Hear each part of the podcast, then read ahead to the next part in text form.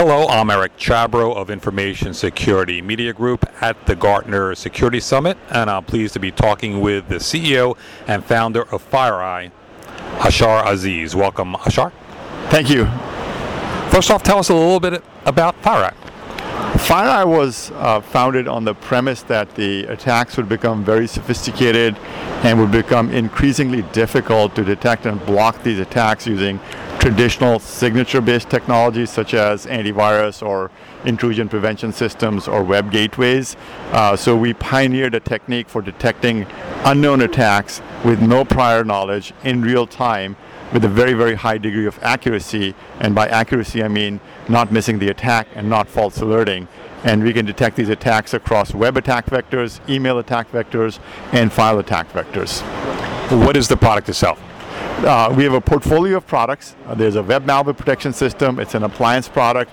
Uh, it deploys at the internet gateways of an enterprise architecture, either passively monitoring or inline prevention mode. And it can uh, detect an attack coming in via a malicious web page uh, uh, or an email attachment when it's deployed as an email gateway device, either again blocking or passive monitoring as part of the MTA architecture and these uh, products all are integrated with each other. So for example, if there's an email attachment that has a web callback channel, that knowledge is immediately disseminated to all the web protection systems. Similarly, if the email attack has a spear-phish URL in it, that knowledge is disseminated with the web products because the attacks are blended, our solution is integrated uh, in light of the blended attacks. And where does these appliances sit? Uh, the appliances, uh, the web uh, malware protection system appliances sit at all the internet gateways. The email malware protection systems sit in the email MTA architecture behind your existing uh, email gateway and before the email is delivered to the mail server. And the file MPS is deployed inside the data center, scanning file server and file share repositories. Help us visualize how this works. I mean, who sees what when an intrusion occurs?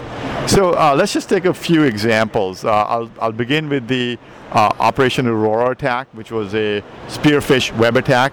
Uh, that attack, uh, we would have picked, first we would have scraped the web link from the email product.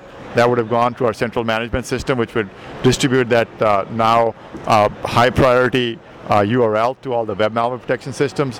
When the user actually clicked on the link, we would have seen it as malicious. The web malware protection system would confirm by running that web page inside our virtual execution environment that there's actually an embedded attack. So it would report and block that attack and that uh, information would be fed back to the central management system so it could see here's the spear-phish email that delivered this malicious web link and that correlation could take place. So that's an example of the sorts of uh, information that our products can uh, A, make available and then B, provide in an integrated fashion. What are some of the main concerns you're hearing from your customers? Um, help me understand what are these attacks like, what makes them tick, uh, analyze one of these advanced attacks for me, and then tell me what am I supposed to do to protect myself from an RSA-like attack or from a Flamer-like attack where they know these systems, uh, their existing systems and technologies such as antivirus have been bypassed and are routinely bypassed. What should I do? Tell me the blueprint of a next generation threat prevention architecture. That's what they're asking us. How do you assure your customers that you can block all this? Um, the way we uh, demonstrate the product is not with a theoretical exercise as to look why my why my uh, why my recipe would taste beautiful uh, or why it would taste good.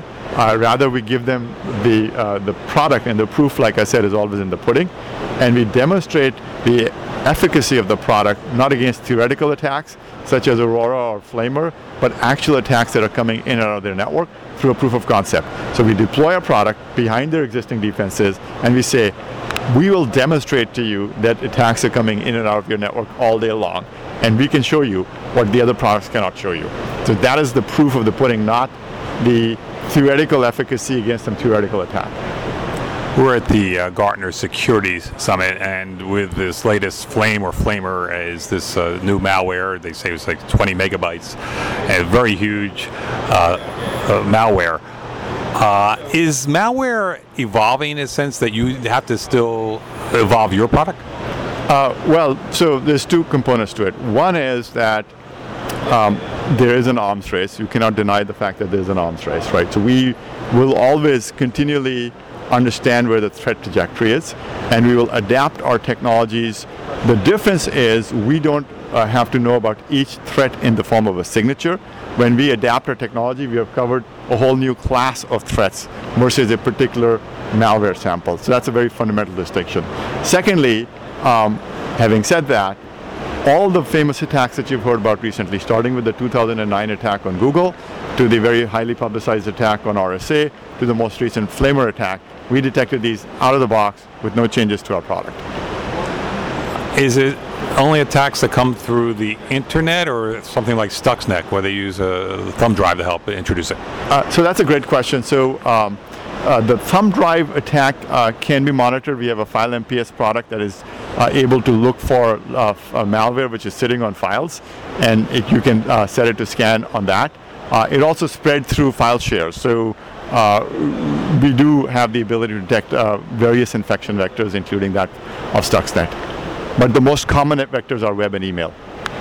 So if everybody deploys your product, will there be no worry about malware? Uh, what will happen is uh, the uh, the offensive actors will look to adapt their techniques against a technology like FireEye, and then we will be uh, we'll be involved in ensuring that we stay one step ahead of that game a little aside, but I'm sure maybe an issue that you you have some interest in. I'll use the term cyber war, which we hear a lot about, especially with Flamer and some of the other types of uh, malware we hear about. Uh, can you conceive of a cyber war that doesn't involve kinetic, you know, real combat? So that's a, that's a great question, and the way I, I dissect the threats in cyber are in actually three distinct categories. One is cybercrime, which is of course for financial fraud. The second for is cyber espionage, which is primarily information gain. And the third is cyber warfare. And in cyber warfare, there's typically uh, an element of physical destruction, although it doesn't have to be. Uh, the only real example of cyber warfare is actually Stuxnet, and that actually involved a kinetic element in it. However, if cyber warfare is designed, for example, as an attack on the financial system, where the bank uh, and financial uh, transaction processing system are uh, disabled or destroyed, meaning in the logical sense. That would be an example of a cyber warfare attack where there was no kinetic activity involved. However, the collapse of uh, the financial system would constitute an act of cyber warfare. Well, thank you very much.